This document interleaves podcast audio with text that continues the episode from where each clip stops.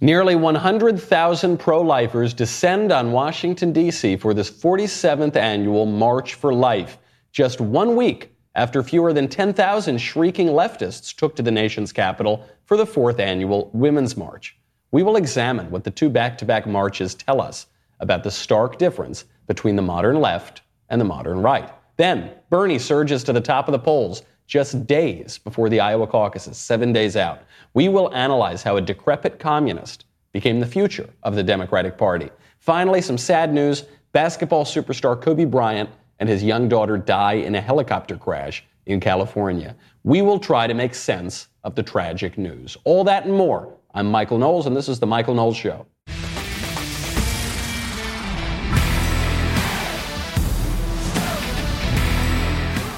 There is a ton to get to right now, today, covering the past weekend. You know, I'm in Washington, D.C. right now. I was here for the March for Life.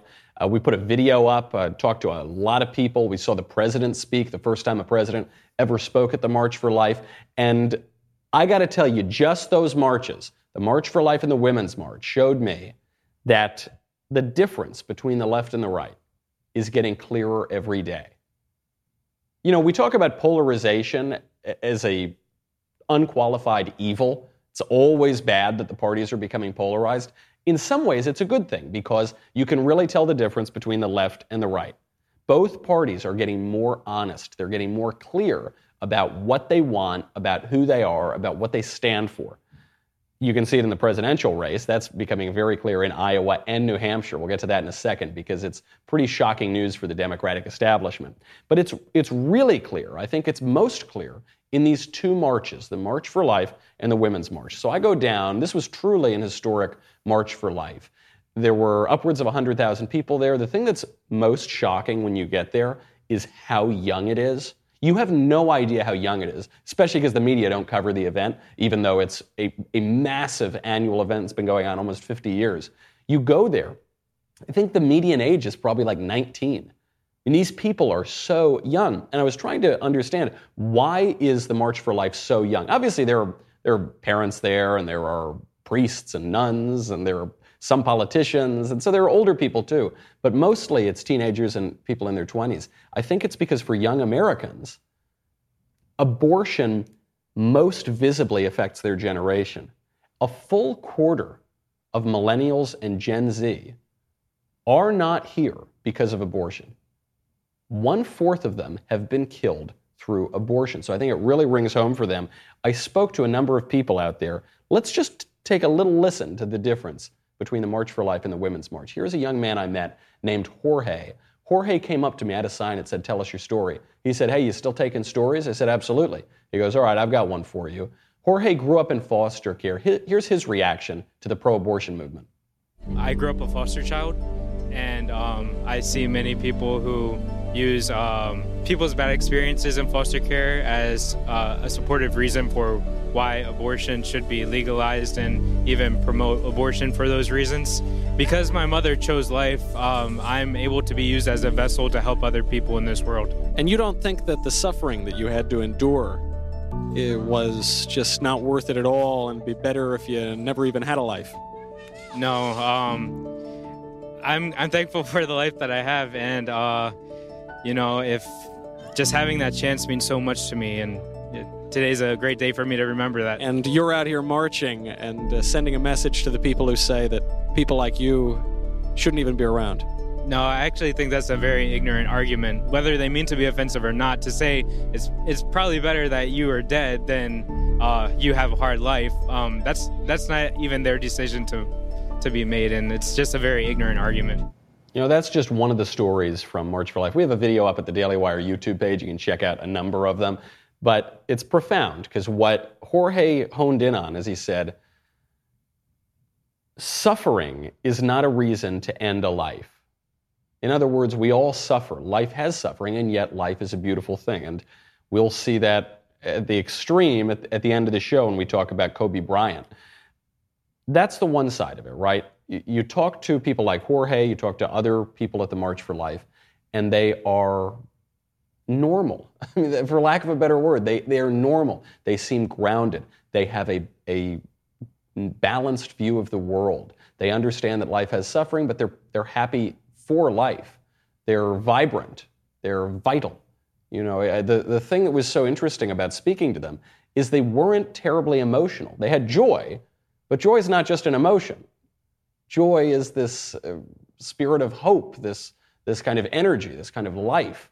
And they weren't terribly emotional. They weren't yelling. They weren't screaming. They were just joyful. And so President Trump shows up for the first time ever, American president shows up to the March for Life.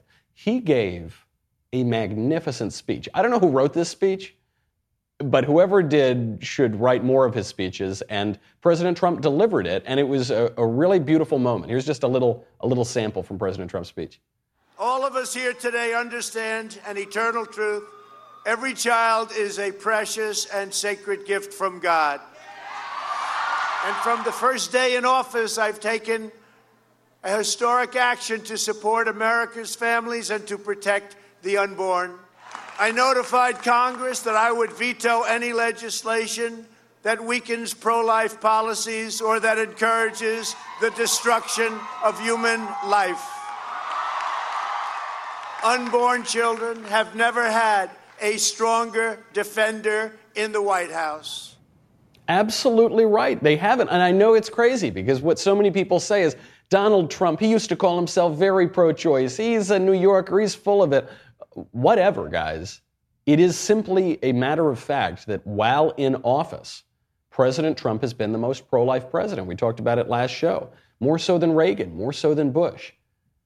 It was a beautiful moment. I mean, I, in some ways, when I was standing there watching President Trump give this speech, I thought, this is the evidence that I'm living in this simulation. Then I remembered that the podcast I'm co hosting with Ted Cruz has now become the number one podcast in the country. It actually overtook the Joe Rogan experience. And I thought, now I know I'm living in the simulation. We'll get to that a little bit later. That was the pro life side of things, okay? That was the March for Life. Now, compare that to the Women's March that took place just one week earlier. Here's a little taste of the Women's March.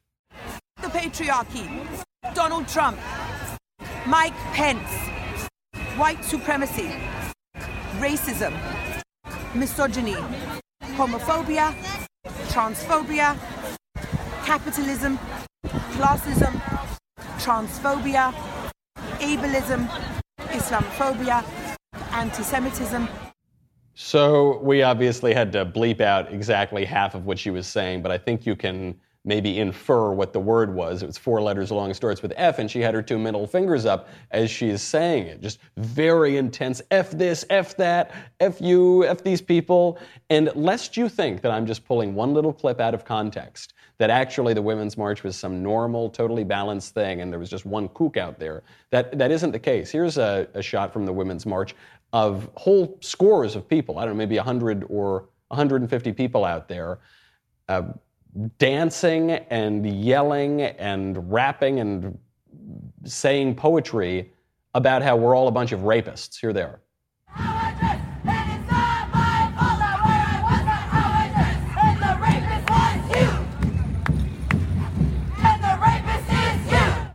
Okay, well, first of all, I'd just like uh, to say, no, we're not. That's not who we are. But we'll examine why they react that way, why the March for Life reacts the way they do, what it tells us about the left and the right. First, I got to thank our friends over at Ancestry.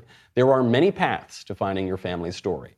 Whichever way you choose, it is easy to get started with Ancestry. I have used Ancestry since before the Daily Wire even existed, and then they came out with Ancestry DNA, which is very cool. You know, you spit in the tube, you mail it in. Ancestry DNA can reveal your ethnic origins, it can provide historical details about your family, and it brings those family stories to life. But it's not like Ancestry DNA just says, okay, Michael, you're from Italy. Like, oh, yeah, you don't say, really?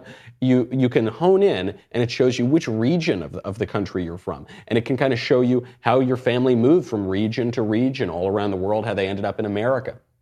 You can trace the paths of your recent ancestors. You can figure out how they moved all over the place. No other DNA service offers this kind of interactive experience. It's very easy to get started right now with Ancestry DNA. You can start exploring your family story today. Head over to ancestry.com slash Knowles to get your Ancestry DNA kit and start your free trial. That's ancestry.com slash Knowles. You are going to love it. I, I always love doing this. I find really weird stories about my ancestors. Turns out one of them may have possibly mocked a saint as he was on the scaffold ready to be hanged. Not, not the brightest moment in my family history, but interesting nonetheless. Ancestry.com slash Knowles. Check it out. Okay. So you got the March for Life, vibrant, happy, normal, joyful. Then you got the Women's March, screaming, vulgar, creepy, weird, full of a bunch of people who don't seem to have everything together exactly. It shows us which way the two parties are going. Obviously, on the question of life, one of them is life affirming, one of them is not life affirming. But more broadly, one side, the right, is approaching politics from a position of gratitude. We've talked about this before. The, the March for Lifers, when you talk to them, they say, I'm just so happy for this life I have. Jorge, who says, I grew up and I had a really tough upbringing in foster care, and I'm still so happy that I'm alive today. Thank you so much to my mother for choosing life. Thank you so much for supporting me. It's true on the national level. People who say, Gosh, I love my country. I love everything my country's done for me. What a wonderful place. What a wonderful time to be alive. Thank you, family. I, I, love my family. I love my tradition. I love the cultural inheritance that I have. That's increasingly what the right does. How about the left? The left does not approach politics primarily from a place of gratitude. It approaches politics primarily from a place of entitlement. So you have these screaming people out there saying, Give me, give me, give me. I want this. I want that. Give me free health care. Give me abortions whenever I want them. Let me kill my child. Let me do this. Let me do that. It's my right. Me, me, me, me. And we know for a fact that when you approach life selflessly, when you give of yourself to others, you will be more gratified. You will be more satisfied with your life. You will be more joyful.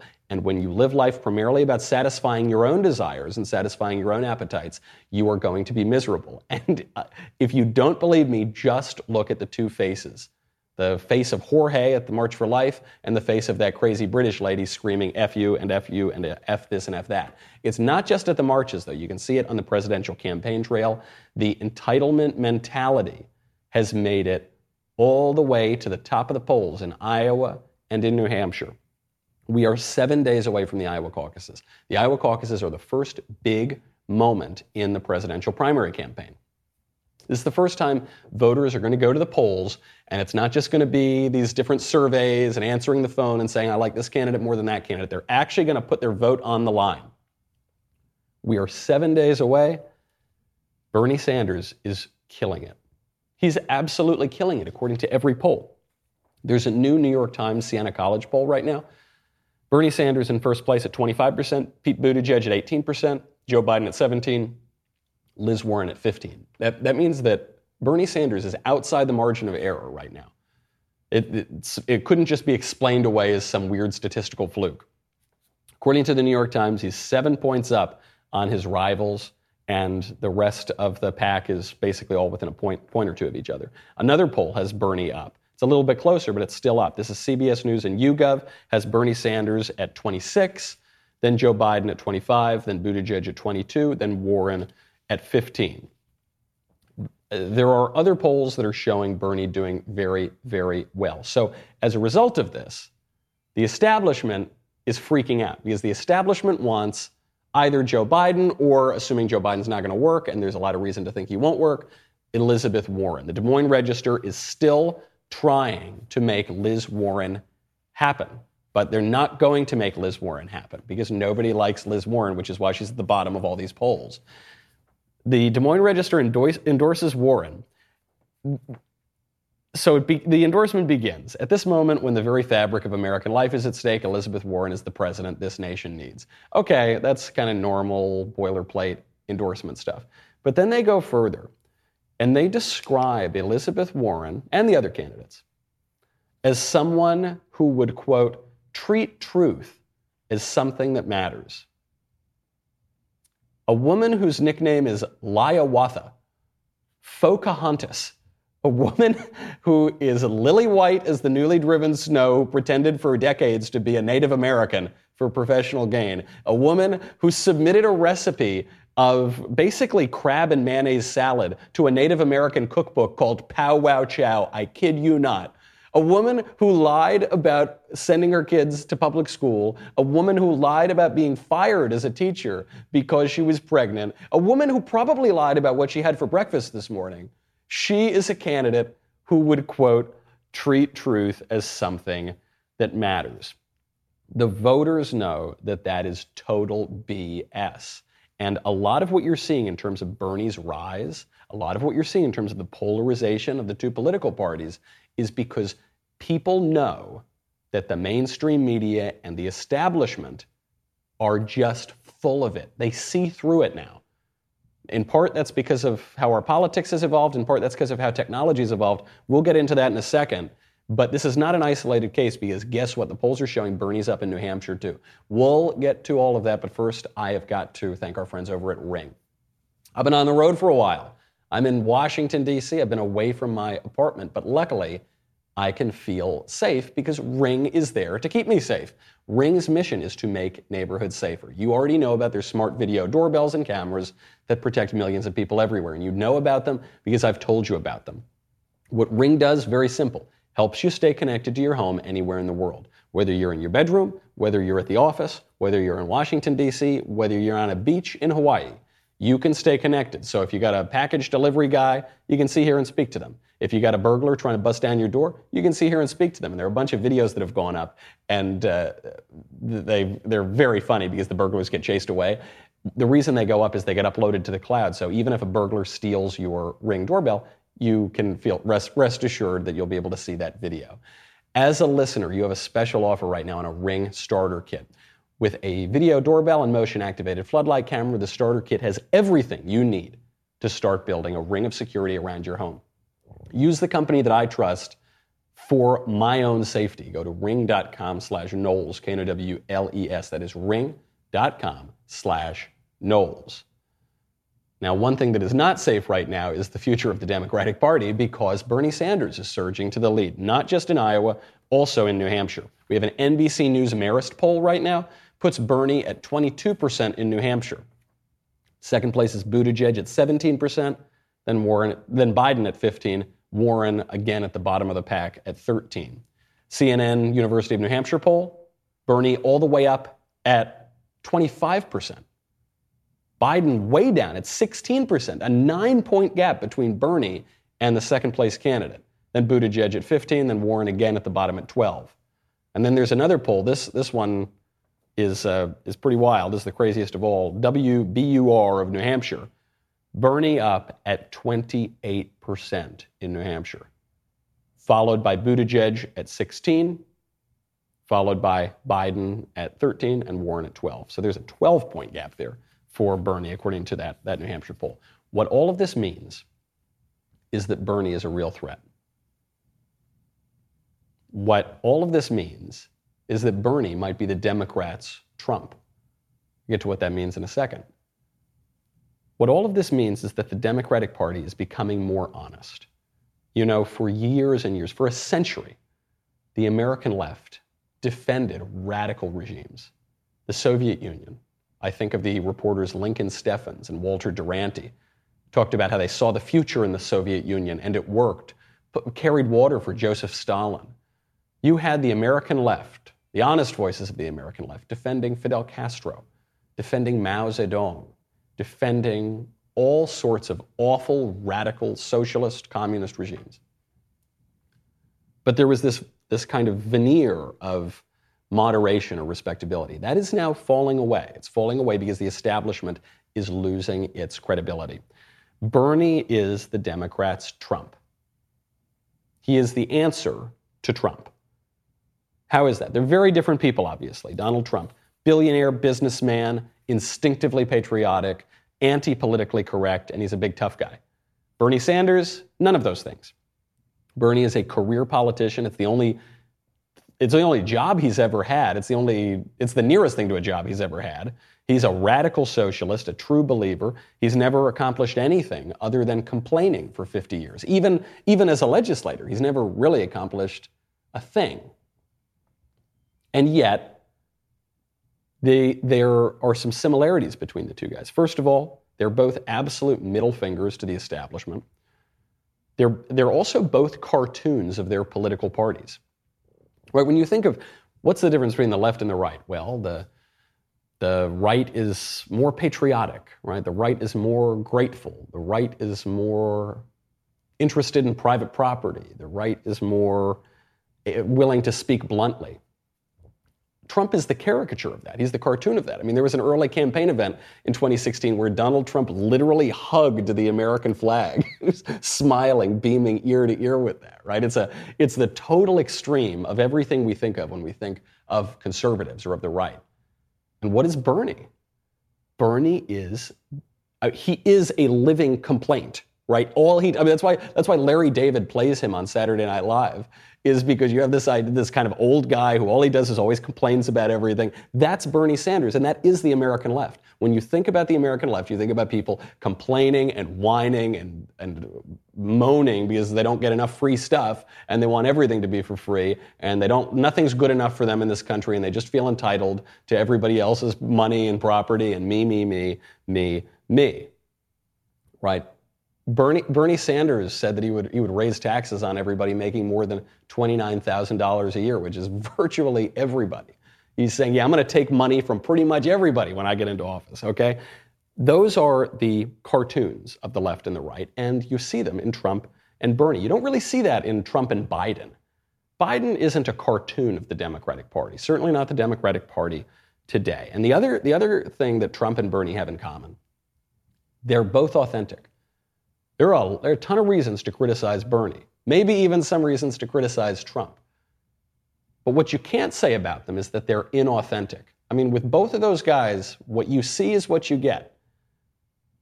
Even, I remember Trump mentioned this when they asked him if he was going to get a dog in the White House. Because every president needs to have a dog, and it looks really good for the photos, and the magazines want you to have a dog. And they said, Are you going to get a dog? And he said, Nah, nah, I don't really like dogs. I feel like it wouldn't work for me. I feel like people would see through that. And they would. They would. If he, all of a sudden Trump pretended to be this nice, warm, fuzzy guy, they would, of course, see through that. And he said, I'm going to be authentic. I'm not going to pretend to voters that I'm something that I'm not. Same thing with Bernie Sanders. You know, he's pretty, pretty authentic guy, pretty sincere as far as politicians go. And both of them have a very personal connection to their supporters. I mean, Trump, you know, won the presidential campaign in 2016 on grassroots supporters and a bunch of cheap hats. It's not like this guy was the favorite of the big dollar donors, okay? This guy had genuine grassroots support. Same thing with Bernie. Bernie is all small dollar donations. He's not, he's not a favorite of the donor class, far from it. They're, they're doing their best to deprive him of the nomination, just like they did in 2016. The reason that that authenticity and that personal touch matters right now is because the media have become much more personal. They've become much more authentic rather than you think of the 1960 presidential election and John F. Kennedy and Richard Nixon are going to debate the issues and they're both really kind of stiff and on television it's in grainy black and white. That was as personal as it got 50, 60 years ago. Now we're on TikTok, right? Now we're on Instagram, now we're on Periscope, and everything is so personal. You can see the pores on somebody's face requires you to be much more sincere, much more authentic. I think that's why Elizabeth Warren is at the bottom of the pack right now. Is she is the, by far the least sincere candidate in the race. I mean, she's lied about every major point of her biography. And, and she's, in order to overcome that, she would have to get real, and she's not capable of doing it. Now, Bernie has some big weaknesses. Joe Biden has some big advantages, and there's actually some secret gossip going around among the Democratic senators, which Senator Ted Cruz told me the other night on our podcast, uh, Verdict with Ted Cruz, that might shape the way we look at the rest of this race. We will get to that. We'll get to what that means for impeachment. We will get to the very sad news about Kobe Bryant. But first, I've got to thank our friends over at ExpressVPN. It is so important to use a VPN. I need to make you understand this. Okay, I know what you think. You think what I used to think, which is nobody wants my data. It doesn't really matter. Who cares? It's not a big deal. When you are going on the internet without a VPN, you are broadcasting everything that you are doing on the internet to the entire world. And listen, if you listen to this show, you probably go on some pretty pretty crazy websites, all right, in that incognito window at dailywire.com. Know what I mean? Uh, or you've got your financial information out there, or just you need a VPN. And there are a lot of VPN providers out there. You've probably heard of a few of them. But I only recommend the brands that I believe in, and I really believe in ExpressVPN. I can say with full confidence, ExpressVPN is my favorite on the market because ExpressVPN doesn't log your data. A lot of really cheap VPNs the, or free VPNs, the way that they do it is they, they log your data and they sell your data. That's not what ExpressVPN does. Right now, protect yourself with a VPN that I use and trust. Use my link, expressvpn.com slash Michael, M-I-C-H-A-E-L. Today, get an extra three months free on a one-year package. That's expressvpn.com slash Michael. expressvpn.com slash Michael to learn more. Bernie is a real threat here. But Bernie has a big weakness. Bernie's weakness is low support among black voters. Democrats cannot win the race if they don't have 90% support among black voters, high 80s at least. They need to have a lock on the black vote in order to win the general election. But Bernie does very poorly among black voters. That's the only reason Joe Biden is still in the race. Joe Biden does very well among black voters. And so the only, I mean, Joe, Joe Biden is such a bad candidate. He, he has everything going against him. Joe Biden is simply too old, and he looks it on the campaign trail. Unlike Bernie, who's very old, but at least he has energy. Joe Biden is getting confused all the time. Joe Biden has accomplished very, very little despite being in public office for about 50 years. I guess the same as Bernie. Joe Biden is, doesn't really seem to have any core beliefs that, that one can mention he's just a weak candidate, and especially in an era where Democrats care so much about identity politics, he's an old white guy, so that counts against him too.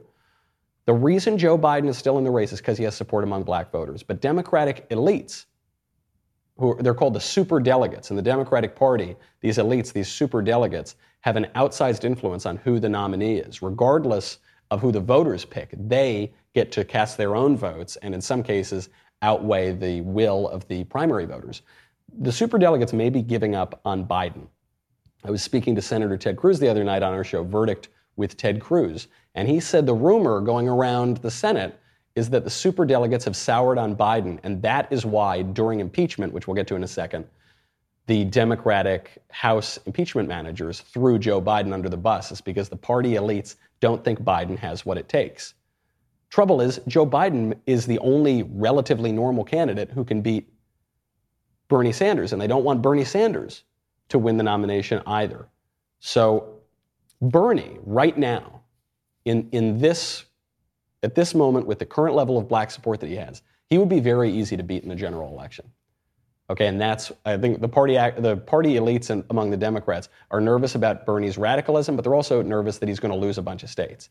However, if Bernie can connect with black voters, and he has been able to reach out beyond just white voters. So he, has got decent support among Hispanic voters.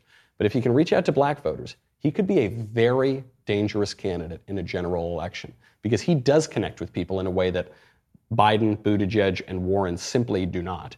And he does have an authenticity to him, and he is a middle finger to the establishment, which everybody wants to send because the parties are getting clearer. The left and the right are getting clearer and more honest, and they don't like that mealy mouthed double talk from the establishment. Speaking of impeachment, there is a pivotal moment going on right now as we speak in the impeachment trial. The Democrats have finished their impeachment arguments. The Trump team is now about to make their impeachment arguments. And uh, then we're going to see if I'm going to be stuck in D.C. covering impeachment for the next six weeks or if I'm going to get to go home. All of that will rest on just a few people. We'll get to that in a second. First, I have got to say goodbye to Facebook and YouTube. And I, I want to specifically mention the pro life cause because while the pro abortion activists are shouting their abortions on national TV and calling preborn babies parasites, pro lifers are fighting back. All of us here at the Daily Wire have spoken out for life. You remember last year, Ben addressed a crowd of 100,000 people at the March for Life in D.C.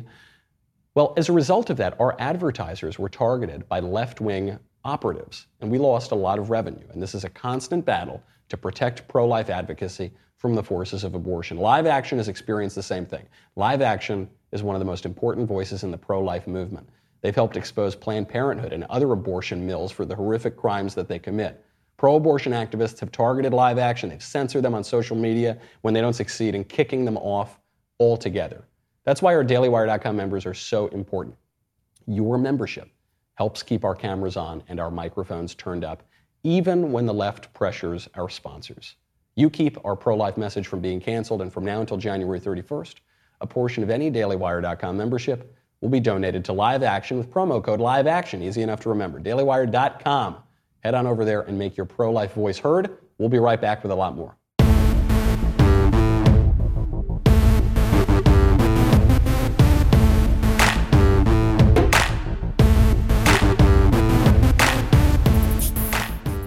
All right. We have got to get to impeachment because today is a pivotal day. You can hear more about this in depth if you head on over to, uh, to Verdict with Ted Cruz, which is the podcast we're doing every night the senator comes over from the Capitol. And we immediately go into what happened on the day, and he gives us a behind the scenes look into impeachment. And thank you to everybody who's listened and subscribed and left a five star review because now that show is the number one podcast on the charts. Joe Rogan endorses Bernie Sanders, and then a day or two later, Verdict with Ted Cruz becomes the number one podcast. I'm just saying. I'm not, look, maybe it's a coincidence. Who knows? Maybe it's not. Let's just very quickly in impeachment cover what's happening today.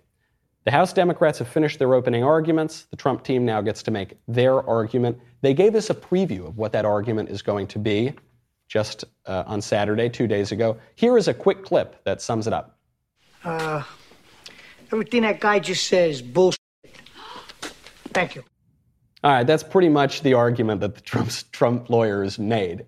Joe Pesci is not on the Trump legal team, but the Trump legal team did make what I call the my cousin Vinny argument. That House Democrats ran their mouths, Adam Schiff ran their mouths for three days, four days, and then uh, going into the middle of the night. And then the Trump legal team gets up there and pretty much said, hey, everything that guy just said is BS. The defense really starts in earnest uh, today. And the defense actually matters. I think some people are looking at impeachment and everyone's eyes are glazing over and they say, oh, who cares? Trump is obviously going to be acquitted. He's not going to be removed from office. Let's just move on. We'll think about something else. The Trump legal team's defense matters, not because Trump could be removed from office. I think that is virtually impossible. It would require 20 Republican senators to suddenly flip on the president, flip on their voters. Trump currently has a 95% approval rating among Republicans. It's just not going to happen. However, Republicans have 53 seats in the Senate. Democrats and Democratic leaning independents have 47 seats. 53 to 47. The real vote is not about the vote to remove Trump from office. You're not going to lose 20 Republican senators. The real worry is about the vote to call witnesses. That's what's really being debated right now. Because if they don't call any more witnesses in this impeachment trial, then this whole thing could be over on Saturday and I can go home to LA.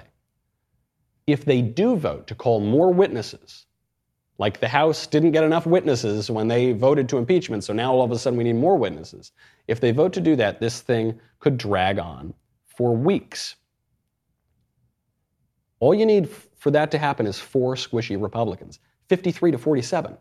So you lose four Republicans, all of a sudden they're going to call all these witnesses. It's going to go on forever.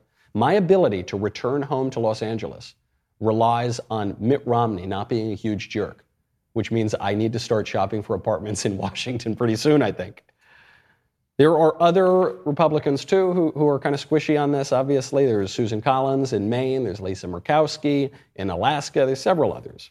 So the Trump team really does need to make a good case. The good thing is that the facts are on their side. The facts favor the Trump team. The question is are they going to play it safe or are they going to go for the jugular? Gets to what we were talking about earlier. The party is becoming more honest, the party is becoming more clear. The Trump legal team should be very clear here. The Democrats have been clear. The Democrats have been clear since 2017. They have said since Trump got elected that they are going to impeach this guy. They don't know what for, but they'll figure it out. Right? They tried to impeach him for Russia. Then they tried to impeach him for his taxes. Then they tried to impeach him for Stormy Daniels. Then they tried to impeach him for Ukraine.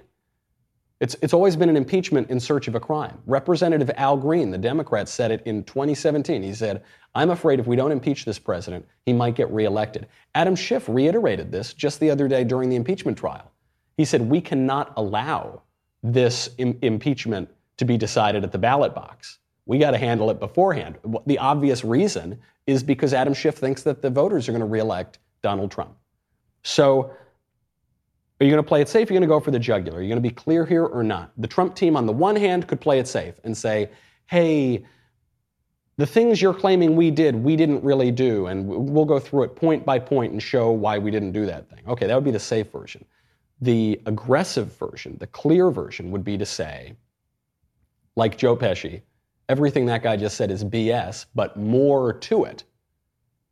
The president has the right to investigate corruption. There's no, it's not a quid pro quo, it's not an impeachable offense. The president was investigating corruption. Whose corruption? Joe Biden's corruption. They need, to, they need to stop playing defense and start playing offense on the Trump legal team. They need to say, look, this whole thing you're accusing us of doing, it's a bunch of BS. But what about what you did? What about what Joe Biden and his son Hunter did? What about Burisma? What about this crooked deal that the Obama administration set up that they basically admitted to in official email threads about Joe and Hunter Biden, naming them specifically? What about that? put it all on Ukraine, and what you will see happen is, first of all, it will be a much more convincing argument. But second of all, it's going to affect the election in a way that's very helpful to the president. Impeachment generally has helped President Trump, and it has hurt the Democrats. However, if all you're talking about is allegations of Trump's corruption, that doesn't look great. Put it back on the Democrats. Use this opportunity of impeachment as a way to really hammer home the utter corruption, not just of this impeachment trial, but of the Obama administration actions through Joe Biden in Ukraine that led to the impeachment in the first place. Bring it up, go for the jugular. I hope they do it. We'll see it because it's going to start in just a couple hours. Now, another big story on impeachment today that the mainstream media is making a big deal out of, but actually does not matter at all, is a leak from John Bolton's new book. And you're going to see this is going to be the top trend on Twitter all day. John Bolton is the former national security advisor to Donald Trump. There's a leak out now from his new memoir that's coming out that was sent to the New York Times, and it says that in his book, John Bolton accuses President Trump of personally telling him that $391 million in aid to Ukraine should be frozen until Ukrainian officials announce the investigation into the possible corruption from the Obama administration, from Joe Biden, from Hunter Biden.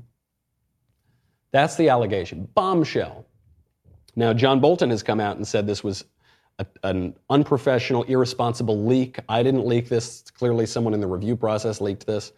And the Trump team has come out pretty strongly against John Bolton here.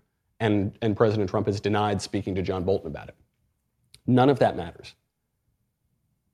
Because the story is BS from the very beginning. Let's say that Trump did exactly what Joe, John Bolton allegedly accuses him of doing. The president has every right to do it. The president has every right to investigate corruption. The president has every right to use his negotiating leverage to force a partner overseas to live up to their obligations. Every president has done this. Every president should be able to do this. This is basic and fundamental to foreign policy. The way to really take the wind out of the Democrats' sails is to say, hold on, even if what you're saying is true, Trump was perfectly right to do it. What's the problem? What's the crime? You're saying the president can't investigate corruption? What the, what the left has relied on through all of the impeachment farces what they have relied on is the in- insinuation of doing something wrong. Sources tell me that Trump did something really bad with Russia. We can't we don't know exactly what he did that was bad, but it was really bad. Yeah, it might not have been a crime, but anyway, it was really bad, and so we got to get rid of the guy. Then it turns out he, he didn't do anything with Russia, and we don't need to get rid of him, and the things they were alleging that he did aren't even illegal. Well, we think that Trump might have done something bad on his taxes, so we got to get rid of him. Well, we think what he did in Ukraine might have been really terrible and illegal. You got to zero in on the details here. What did he do? If he did it, would that be illegal? And the answer is no. It's just all smoke. There's, there's, it's all insinuation. It's all sizzle, no steak. How many more metaphors can I use? It's, it's just nothing. The only people who are going to focus on this John Bolton thing are the mainstream media and the House Democrats, desperate to find something to impeach the guy for. I think that story goes absolutely uh, nowhere. Now, before we go, I want to get to Kobe Bryant. Very sad story. Kobe Bryant, uh, you know, one of the greatest athletes of his age, one of the greatest basketball players ever. Uh, personally, a very interesting guy. He uh, spoke fluent Italian. He grew up in part in, in Italy because he came from a basketball family and his father was playing over there. He was Catholic. Uh, he, would, he went to a Catholic parish right, right near where I go to church, actually. Very interesting guy. He was an Academy Award winner. How many basketball players become Academy Award winners? You know, I don't follow basketball, so I really can't comment on Kobe Bryant's basketball playing at all. But I did see Kobe Bryant perform one time.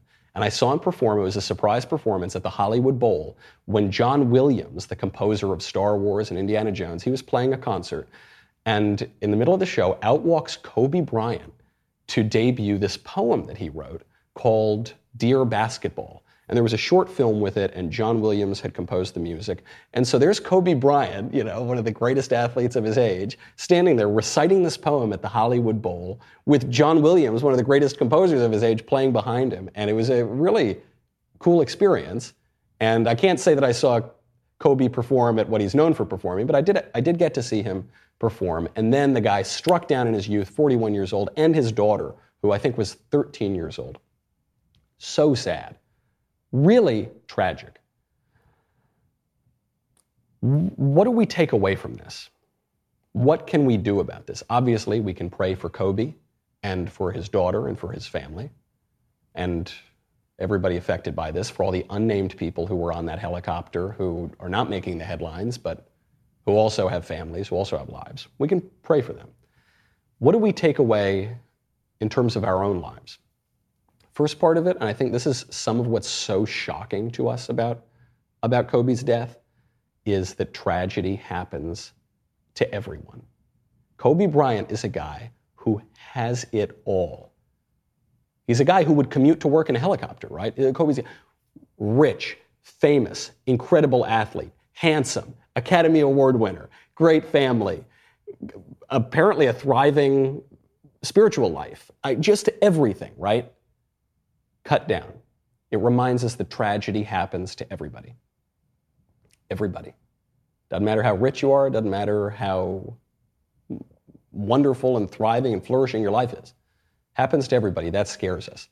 The other reason that we're reacting in this, I, think, in this shocking way, even beyond Kobe's importance to the culture, is because it reminds us that you do not know when your time will come. Well, what a fluke. This guy is about to start the next chapter of his life, and the helicopter just goes down. Off, lights go off like that. And that scares us. It reminds us that we will all die, and we will all die sooner than we think. We go about our lives day to day feeling as though we're never going to die, but we will. It will happen sooner than we think. It's a reminder that life is a preparation for death. It makes us think about what happens after death, what it all means, what the significance of our life is today. Are you ready to die?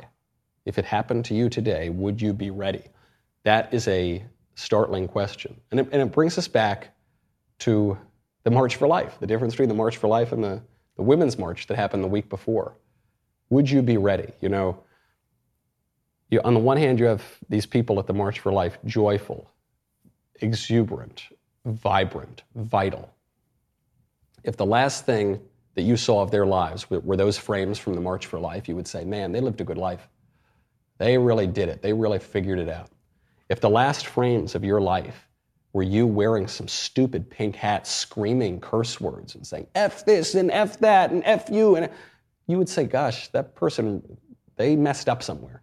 They just didn't, they just didn't figure it out, did they? Hmm. That was a troubled person. They didn't quite get to it. And it's a reminder, too, that life is so precious. I mean, we are, none of us have met Kobe Bryant. Statistically, zero people listening to this podcast right now, including me, have ever met Kobe Bryant. And yet we're all really, really sad about his death. And we're especially sad about the death of his daughter because it's a reminder that life is precious. It's a reminder that the March for Lifers are correct. And the people who are marching against life and shrieking to end lives before they've barely begun are wrong. We know, we just know in our gut that life is precious, that it matters, that even if there's suffering in there, there is meaning to life, and that it is a good thing. And we can all pray on that. We can pray for Kobe and his daughter, and we can pray for ourselves. That's our show. I'm Michael Knowles. This is The Michael Knowles Show. I'll be back tomorrow, and in the meantime, you can catch me on Verdict with Ted Cruz tonight. See you there.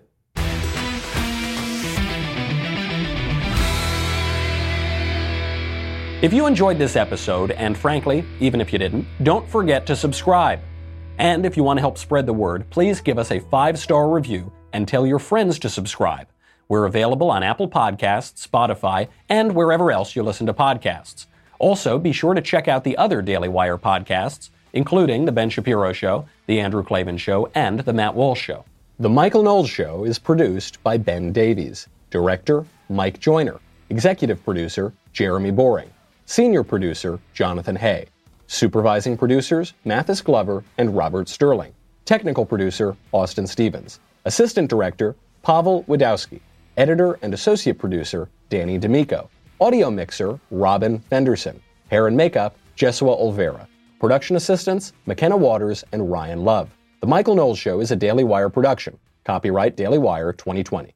On the Matt Walsh Show, we're not just discussing politics. We're talking culture, faith, family, all of the things that are really important to you. So come join the conversation.